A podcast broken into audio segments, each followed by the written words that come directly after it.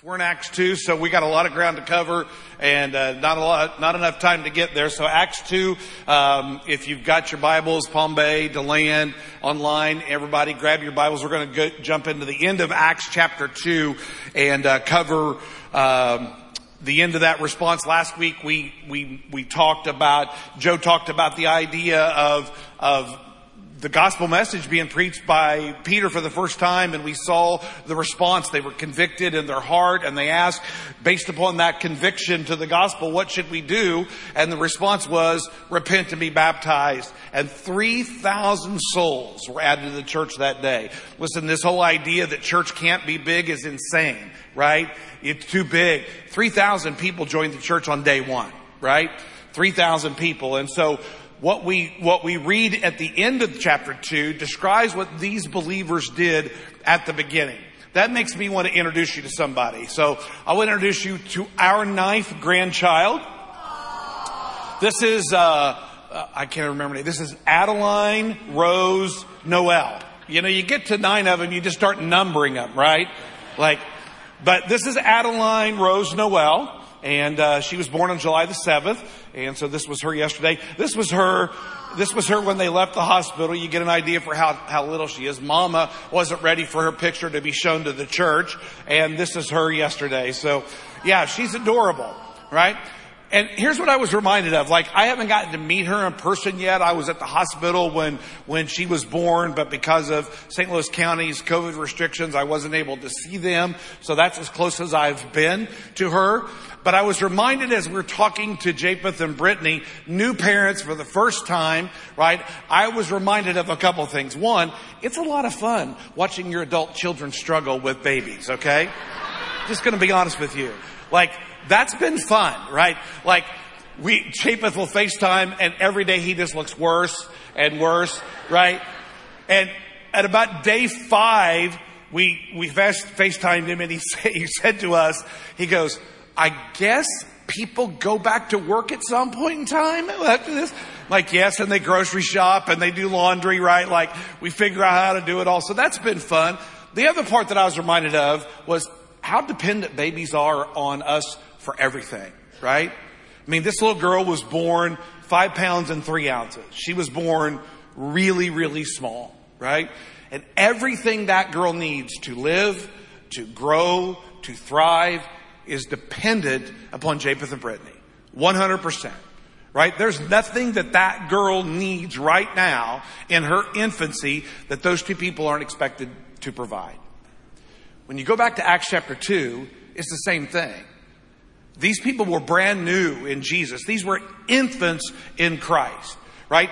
Jesus, Jesus told Nicodemus, unless a man be born again, he can't enter the kingdom of heaven.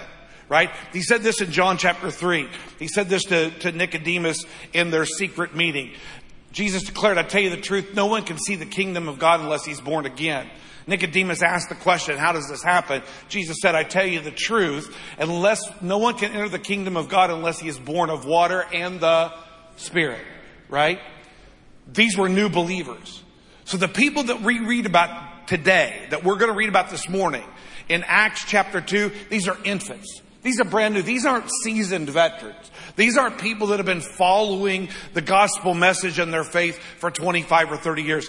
They just became Christians. And much like Adeline, they are completely dependent in their infancy on certain things.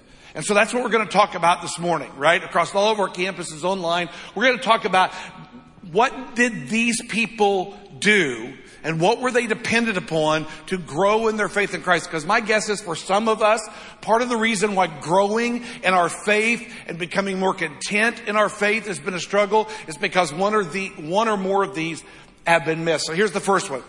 We're going to be dependent upon a fighting spirit. Dependent upon a fighting spirit. It says this, it says this in verse 42. Everybody read those first three words with me. They devoted themselves right? In the Greek, right, the word devoted, right, is a two part word and here's basically what it means. It means they exhibited strength and power. All right, that's not a big deal. But the meaning goes on to say they exhibited that strength and power because they expected resistance. Listen, here's the thing about being a follower of Jesus. It's going to take some fight on your part, right? There's nothing simple about following Jesus. This isn't, this isn't something that you do by osmosis, right? There's got to be intentionality on your part. There has to be a fighting spirit. I've got our, our three year old grandson lives with us three or four days a week, right? And my life, I don't know about your life, but my life has been full of a lot of bad decisions along the way, right? And I'll be honest with you, at 58 years of age, I don't regret any of them, right? Except for one. The only decision I ever regret that I made, and I mean this with all sincerity, was I wish when I was younger and raising my children, I wouldn't have fought so hard against their fighting spirit, right? Because as a grandparent, I love watching my three year old grandson's fighting spirit right? I love getting on the camera and watching him tell his mom no when he's not going to bed, right? Like, I enjoy that part of it, right? I'm like, you go boy, fight it, right? Like, don't go down, right? Like he, like this morning before I came, I mean, he was getting, I'm like, what's going on? He's like, he's not, he's not cooperating. I just sort of look at him and like, all right, like you fight boy. Like, I love seeing that part of of Owen. I love seeing that part of his fighting spirit. Listen, part of being a believer is you're going to have to fight for this, right? You're going to have to put some effort into this, right? We put effort into work. We put effort into to play. We put effort into all kinds of things. But for some reason, when it comes to our faith, we almost want it to come very simply. We want it to come through just showing up, right? Just being a part of it, just listening to worship music. Listen, there's more to it than that.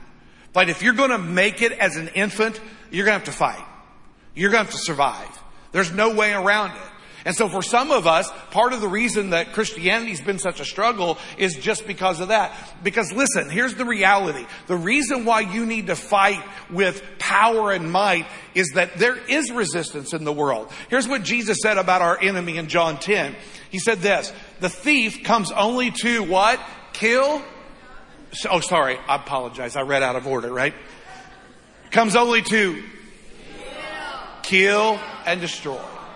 Right? Like, I don't know if we always get that. There's an enemy whose simple desire is to destroy your life.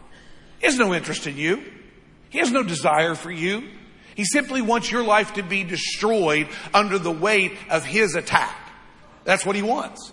And the reality is if you're not going to have a fighting spirit, if you're not going to be intentional about survival in your faith, the enemy's going to have the best of you because Jesus goes on to say this. This is what the enemy wants, but here's what Jesus wants in John 10. Bring John 10 back up, Mike. John 10. Jesus said, I've come that they may have what? And have it to the full.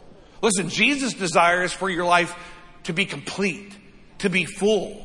The enemy's desire is to see your life destroyed. It's going to require fight.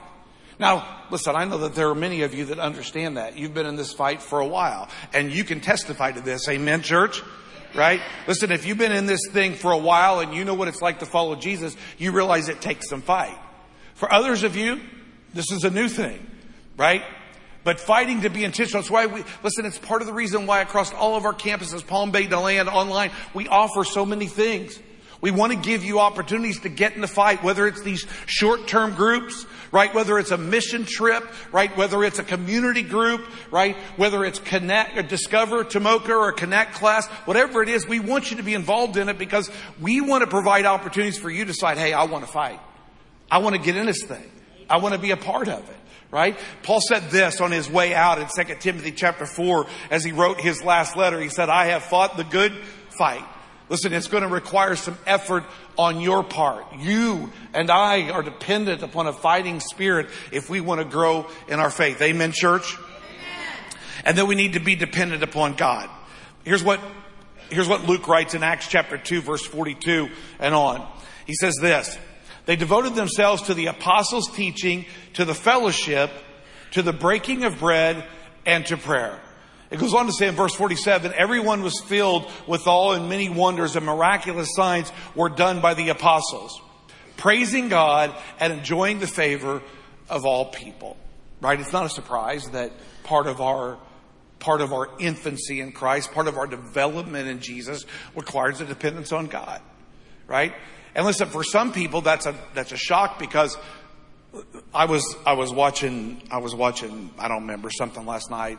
Owen had woke up at three something and I got up and so of course, you know, when you're 58, you get woke up at three, it's hard to go right back to sleep. So I sat up in the chair and turned on the TV and on popped an infomercial. And honest to God, there was this religious charlatan advertising buying this miraculous living water in these little packets. Has anybody seen this? Honestly, I wanted to, I wanted to throw something to the TV, right? I wanted to go find this guy's house, right? Because people are going to send this man money in hopes of getting this little packet of miraculous water, right? In hopes that God's going to do something for them because they're not dependent upon God. They're dependent upon what's promised. God will do miracles for you. Right? The testimonies in the infomercial was, I bought this living water and I used it and I got this $3,000 check in the mail. Right? Listen, dependent upon God, responding as a genie isn't dependent upon God. Learning to be dependent on God is something completely different. I mean, that little girl, that little girl, Adeline, there had nothing in the world else for her to be dependent on but being dependent upon mom and dad. That is complete and absolute. And here's the thing. Mom and dad may not do it perfectly. Right? If history's any indication based upon his parents and her parents, there's a possibility Adeline won't always, always get the best care in every moment. Right? Parents, right? We're not always great parents. Can I get an amen? I mean, some of you are looking at me like, what's he talking about? Listen, I thought this was the 630 crowd. I apologize, right? The reality is that, that even though her dependence on them is absolute, she's trusting in them completely. And it may not always come out perfectly from mom and dad. But here's the thing about God. It's always going to come out perfect. He's someone we can trust completely right? And here's a couple ways I want to I want to point out that they depended upon God. And you just see if this applies to you, Palm Bay and Deland and your, our online campus and right here in Ormond. The first thing they were dependent upon, they were dependent upon learning. They were dependent upon learning. It says they did. They devoted themselves to the teaching of the apostles. The word teaching there is the Greek word didache. It basically means to learn, right? Listen, here's the reality. If you're going to be a follower of Jesus, first, and if you're new here, new in Palm Bay, new in DeLand, online, man, we are so grateful that you guys have chosen to be a part of this, right? It's our prayer that wherever you're at, God's going to use something to begin that conviction inside of your heart to follow Jesus and trust in Him. But for the rest of you, let's just have a real conversation for a minute. Listen, if our dependence, dependence in our infancy and our growth is upon God, let's be clear here. There is no growth for any of us if God's Word is not an active part of our life. It's just not going to happen. The reality is for so many Christians that honestly, this blows me away. I never would have thought this at 22. But there are people who love coming to church that never read their Bible. They love listening to worship and they never read their Bible. They love serving when it comes to serving Jesus, but they never read their Bible. Let me tell you something. That might be all well and good, but there is no true growth if God's Word is not an active part of your life. It won't work. And here's why. Listen to what Hebrews says. Hebrews says this in chapter 4. It says the Word of God is what? living and active. Listen, one of the, one of the greatest complaints of scripture today as people deconstruct their faith is that the word of God isn't relevant. It's old, right? You can't rely on it, right? It doesn't apply to our culture. Listen, here's the thing about those of us who trust in Jesus. God's word describes itself as this, living and what? Active. And it's sharper than a double-edged sword. It penetrates even to the dividing of soul and spirit, joints and marrow. Listen to this. It judges. That picture is a picture of a scale. Two things on opposite sides, weighing them out to see if they're equal. The Word of God knows how to discern what's going on in your life, and it does it with the thoughts and the attitudes of your heart and mine. Listen, for some of you, trying to figure out what God wants for you, what life's supposed to bring you, what it holds for you, listen, it's right there in the Word of God. I was able to be up in St. Louis when Jacob and Brittany had their baby. Was blessed and fortunate to be a part of that. But because of St. Louis County's COVID regulations, I couldn't see him. So I had to sit in the lobby and just wait for, you know, the Pony Express to come bring me a message, right? It was frustrating, right? But I was there. And at 1130, on a, at 1130 on Tuesday night, Brittany was at four centimeters. And the OB had told her, listen, first baby, we had to induce labor. There's a good possibility it's going to be 12 to 16 hours more. And I had to leave in 30 minutes for a four hour drive to Indianapolis to catch my flight at six, to fly to Orlando at 8.15 and then drive home. I was not going to make it. And I decided I'm not leaving my son while they're trying to have their first baby up here with nobody around. I'm not doing it. So I decided I was going to change my flight. Japheth left, said I got to go back upstairs. I said, great, I'm going to go get a coffee from McDonald's. I took off. I went to McDonald's. I'm in the drive through Six minutes from leaving the hospital, I get a text. Emergency C-section, text mom. And of course, there's a car in front of me in the drive through at McDonald's. You can just figure out how that went, okay? Eight minutes, I get back to the hospital. I text my son, I'm in the hospital right? It's been 14 minutes since I got the text. I wait, nothing, nothing, nothing. Nine minutes later, I get a text. It's now been 23 minutes since I left the, hospital to get a coffee. Nine minutes later, he texts me, all good, sewing Brittany up. And I went, did they take a baby out of there? Like, like, okay. Like, what happened? Baby came out. So now it's 1153. And I know you're thinking, what is he doing? Hang on, right? It's 1153 and we went from, hey, this baby's not going to come before midnight to the baby's already here. And now I'm thinking, all right, maybe I don't need to change my flight. So I couldn't see Japheth. He calls me on the phone, says, hey, I can't come down. I've got to be up here. Everything's okay. And I said to him, we, we cried and I said, listen, I got a flight. I need to leave at midnight. He's like, go, you know, get out of there. So I left at midnight to head to my flight. Problem was, when I got about an hour and 15 minutes into the drive, I was wore out. And I thought to myself, I got almost three hours left. I got an hour wait in the airport. I got a two and a half hour flight home. I got an hour and 15 minute drive home. And that's all before I can lay down. I didn't think I was going to make it. But I said, I prayed. I said, God, I hate these decisions. I don't know whether I should stop and rest and get my flight later or whether or not I should just push through. And I felt the spirit in me. I felt the spirit in me sort of say, hey, listen, check out your Bible app and read the verse today. And it was Hebrews 4, verse 12. God's word's living and active, sharper than a double-edged sword. It penetrates, right, to the dividing of soul, spirit, joints, and marrow, and it judges the thoughts and the intents of the heart. All right. Right below it was a little box that said read full chapter. I clicked on full chapter, was driving, played it through my Bluetooth. And in the first 11 verses of chapter 4, God used the word rest and enter my rest eight times. I wanted to know what to do. Should I stop and rest or should I go on? And in Hebrews chapter 4, God's word shared the word rest eight times. I knew right then what I was supposed to do. And he closed it out with the verse right after this verse that says this, you have a high priest who sympathizes with your weaknesses. And I thought, God's word's living and active.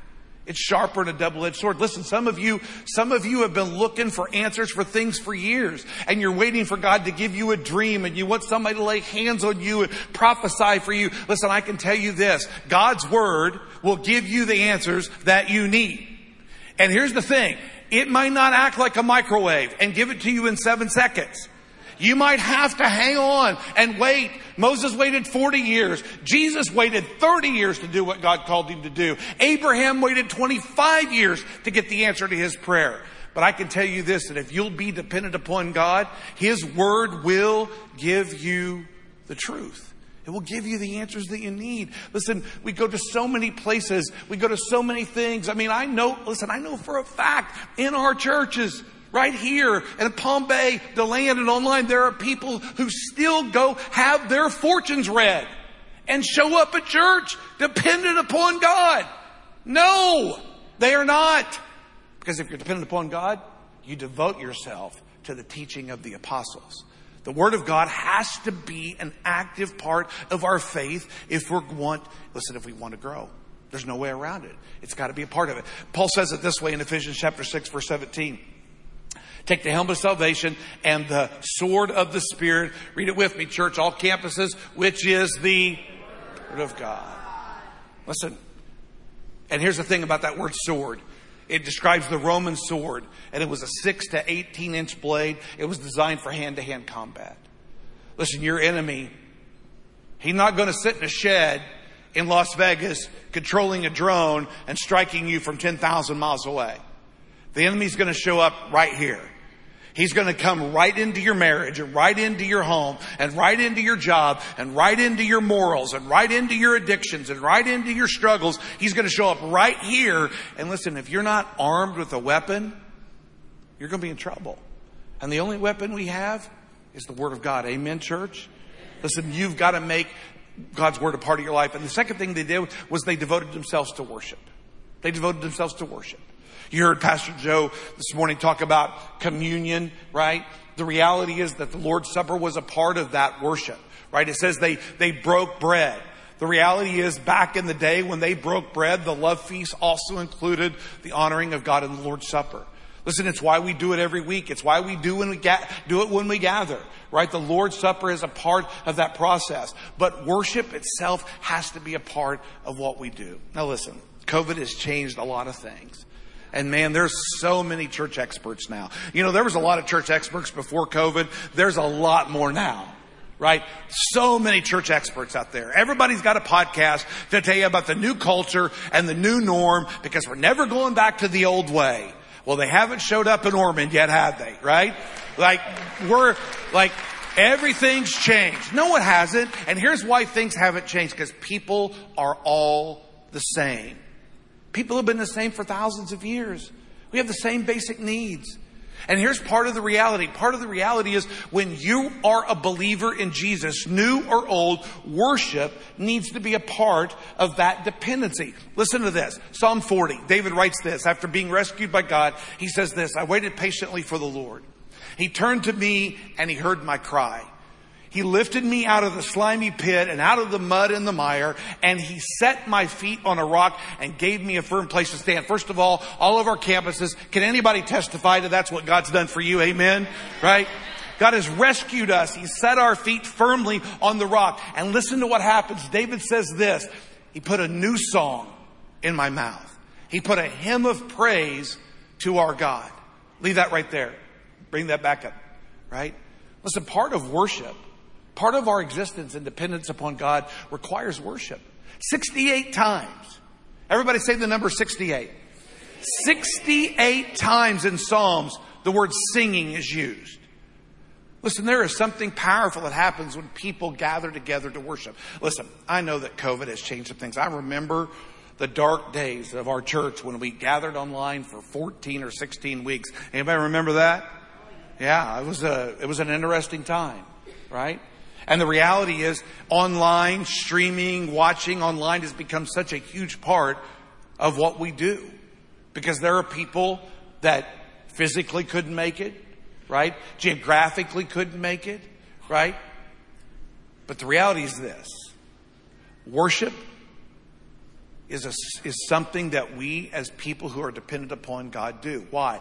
Because God rescued us and he put a new song in our mouth. And here's the thing listen to what this last verse says. When we worship with that new song out of our mouth, many will see. See what? They'll see our worship and they'll fear the Lord and they'll what? Put their trust in him. Listen, you want to make it hard for people to go to hell from this generation? People always say, Well, I got this friend, I've been talking to him about Jesus. I don't know what else to say. I'll tell you what you can do. Invite him to church. Let him sit with you and you worship with that new song in your mouth. Listen, I know there are people and I know there are times, there are times I've had to worship online. I remember being on the Penny Pennyroyal Parkway driving between Evansville and Clarksville, Tennessee on, on, on at least two occasions. And I had right on my phone live streaming services of Tomoka Christian Church. It was amazing. But as a practice of rule, gathering without this, makes a difference. Amen, church? Listen, there's a power in this. And here's the reality. The power may not always be for you. And listen, I don't want to hear this. I don't like the music. I don't care. Like, I don't care. Like, this isn't about what music. There's too much smoke. Get over it, right? It's too loud. No, it's not, right? Like, let me be clear about something. We, we live in a consumer driven world, right? Everything's about consumerism, right? My phone now has more apps on it for buying food and buying stuff than anything else, right? My whole phone is about consumerism. I need a nice coffee, mobile order, right? I need this from Chick-fil-A, mobile order. I order this from Amazon and they deliver it or they get it close to the house, whatever, right? You know, you, it's all consumerism. And here's the thing. People walk into churches and they're consuming. They're smelling. They're listening. They're watching. I don't know if that's the church for me. And listen, I'm not downplaying the fact that we tend to gather with people we're like. But come on. Dependence upon God and liking a church isn't the same thing. And worshiping, listen, music is music. Does it all, does it all sound the same to my ears? No. Are there some songs I think, eh? And you know what? Here's the thing. When a song comes up, I don't know how to sing. I just sing a song I want to. Right? Like I just sing whatever, right? Listen, worship is about singing from the place of the new song that God puts in your mouth. And here's the thing. We talk so much about how to get people to faith. The Bible says this, that God inhabits, God inhabits the praise of his people. Man, put 300 people, 400 people in that room in Palm Bay. Put 200 people in DeLand. Put 800 people in here. And here's what you're going to find.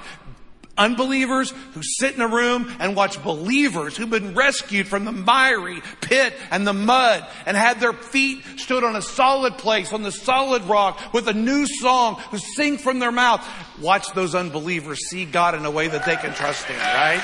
You gotta worship, right? It has to be a part of what we do. Listen, I think for years we counted church attendance and I don't think we even knew why.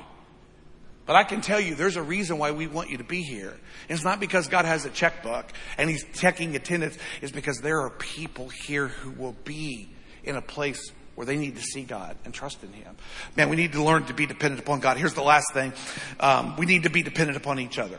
We need to be dependent upon each other, right? Everything's about community in the world we live in today, right? Everything's about community. We're divided. Everything's about community. I went and saw my buddy up in, in, in a small town in, in central Illinois and right there's signs in other, in people's yards everywhere and it says, uh, be the good, right? Be the good, right? Everything is about trying to overcome the, the broken society that we live in, right? And listen, I'll be honest with you. I, I'm all for that.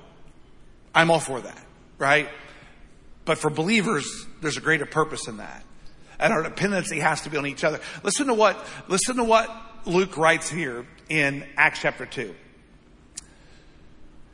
The Greek language is awesome. I love the Greek language. It's, the New Testament was written in Koine Greek. I love the order of the sentence structure, right? That matters, that matters to me. That clock doesn't, right? It says this. In the Greek it says, having believed, having believed, they were all together and had everything in common, right? Once we believe, once we believe, we come together, right? It's pretty simple. Listen, if you're a believer, it matters to gather with other believers, right? That's great.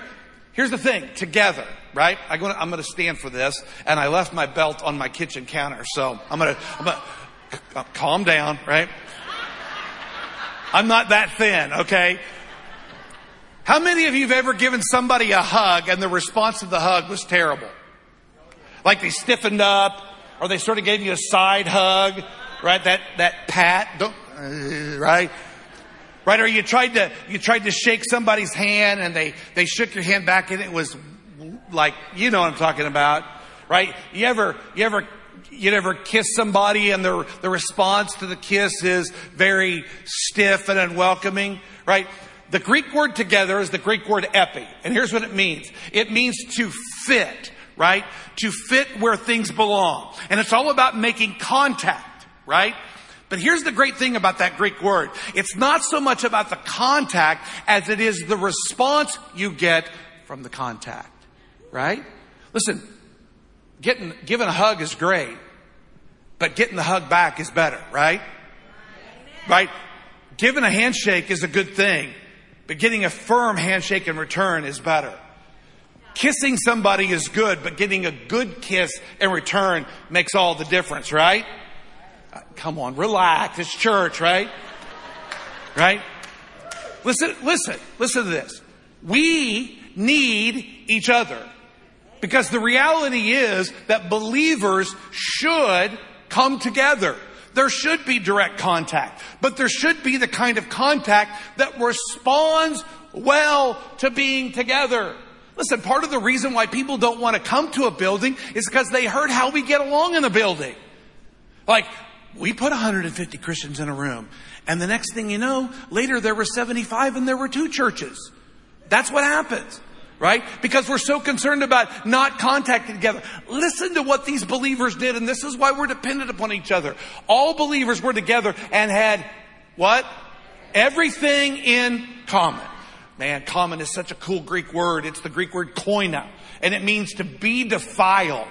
Basically what it means is this, is that something, something that was once sacred is no longer sacred. Something that was once special is no longer special right? The sacredness is off of it.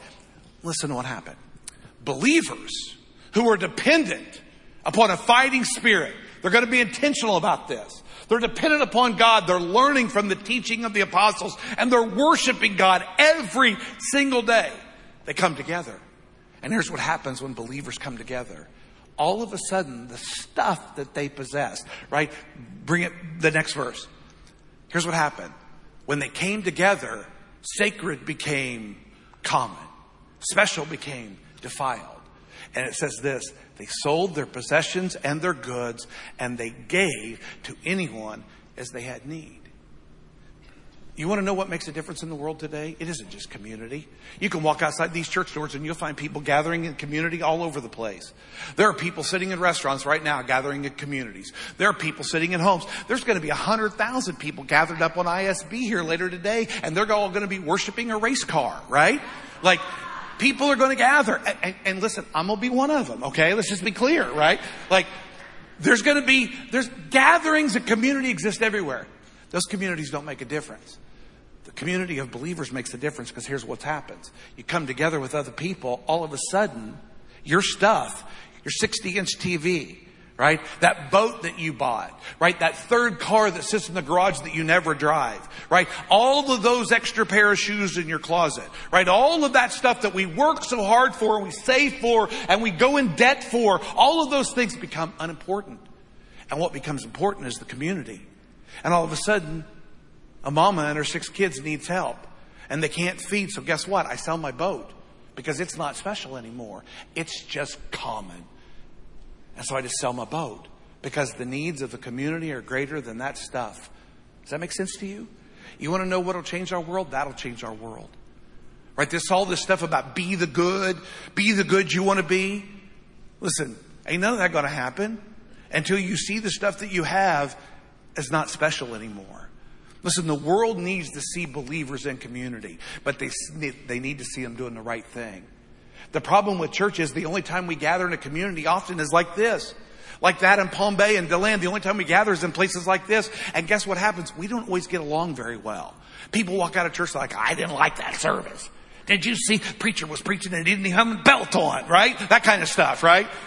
Like that's the kind of stuff we walk out of the community and we tell non-believers and they're like, I don't want to go to that church right? I don't want to go there. I don't want to be a part of that. But what if the community you live in, Palm Bay, DeLand, Ormond, what if they said, did you hear about Tomoka? Man, it's unbelievable what's happened there. I know this lady and she had these, had these kids and she was a single mom and, and she lost her job because of COVID and she needed help. And guess what? These people sold a piece of property they had and they gave the money to make sure that woman could take care of her kids. Did you hear about that? You want to know what'll change the world? That'll change the world. That'll make a difference. And that's exactly how community should work as believers. This idea of a commune, that doesn't exist. But a community that honors God, that exists in scripture. And that's the kind of community that'll make a difference in the world. Right? Let's wrap this thing up. At the very end of that passage, it says, that God, that last verse of that passage says this, that this community of believers, right? They were dependent upon God, dependent upon a fighting spirit. They were dependent, right, upon each other. And here's what happened. They enjoyed favor with all the people and God added to their number daily those who were being saved. Listen, our mission statement comes from scripture. We say it the way we say it, right? We exist to make it hard for people to go to hell from this generation, right? All that means is our desire is to see people come to faith in Jesus Christ, right? That's our mission statement in Palm Bay. That's our mission statement in DeLand. That's our mission statement online. That's our mission statement here in Ormond. And it's not rocket science to figure out how to do it. Titus chapter 2 verse 11, Paul says this. He says that the, for the grace of God that brings salvation has appeared to how many people? All men. Right? Ephesians chapter 2 and verse 8, Paul says it this way. It is by grace you have been saved. Listen, the one thing that people need to be saved is grace. Can somebody say amen? amen. Listen, here's what he said.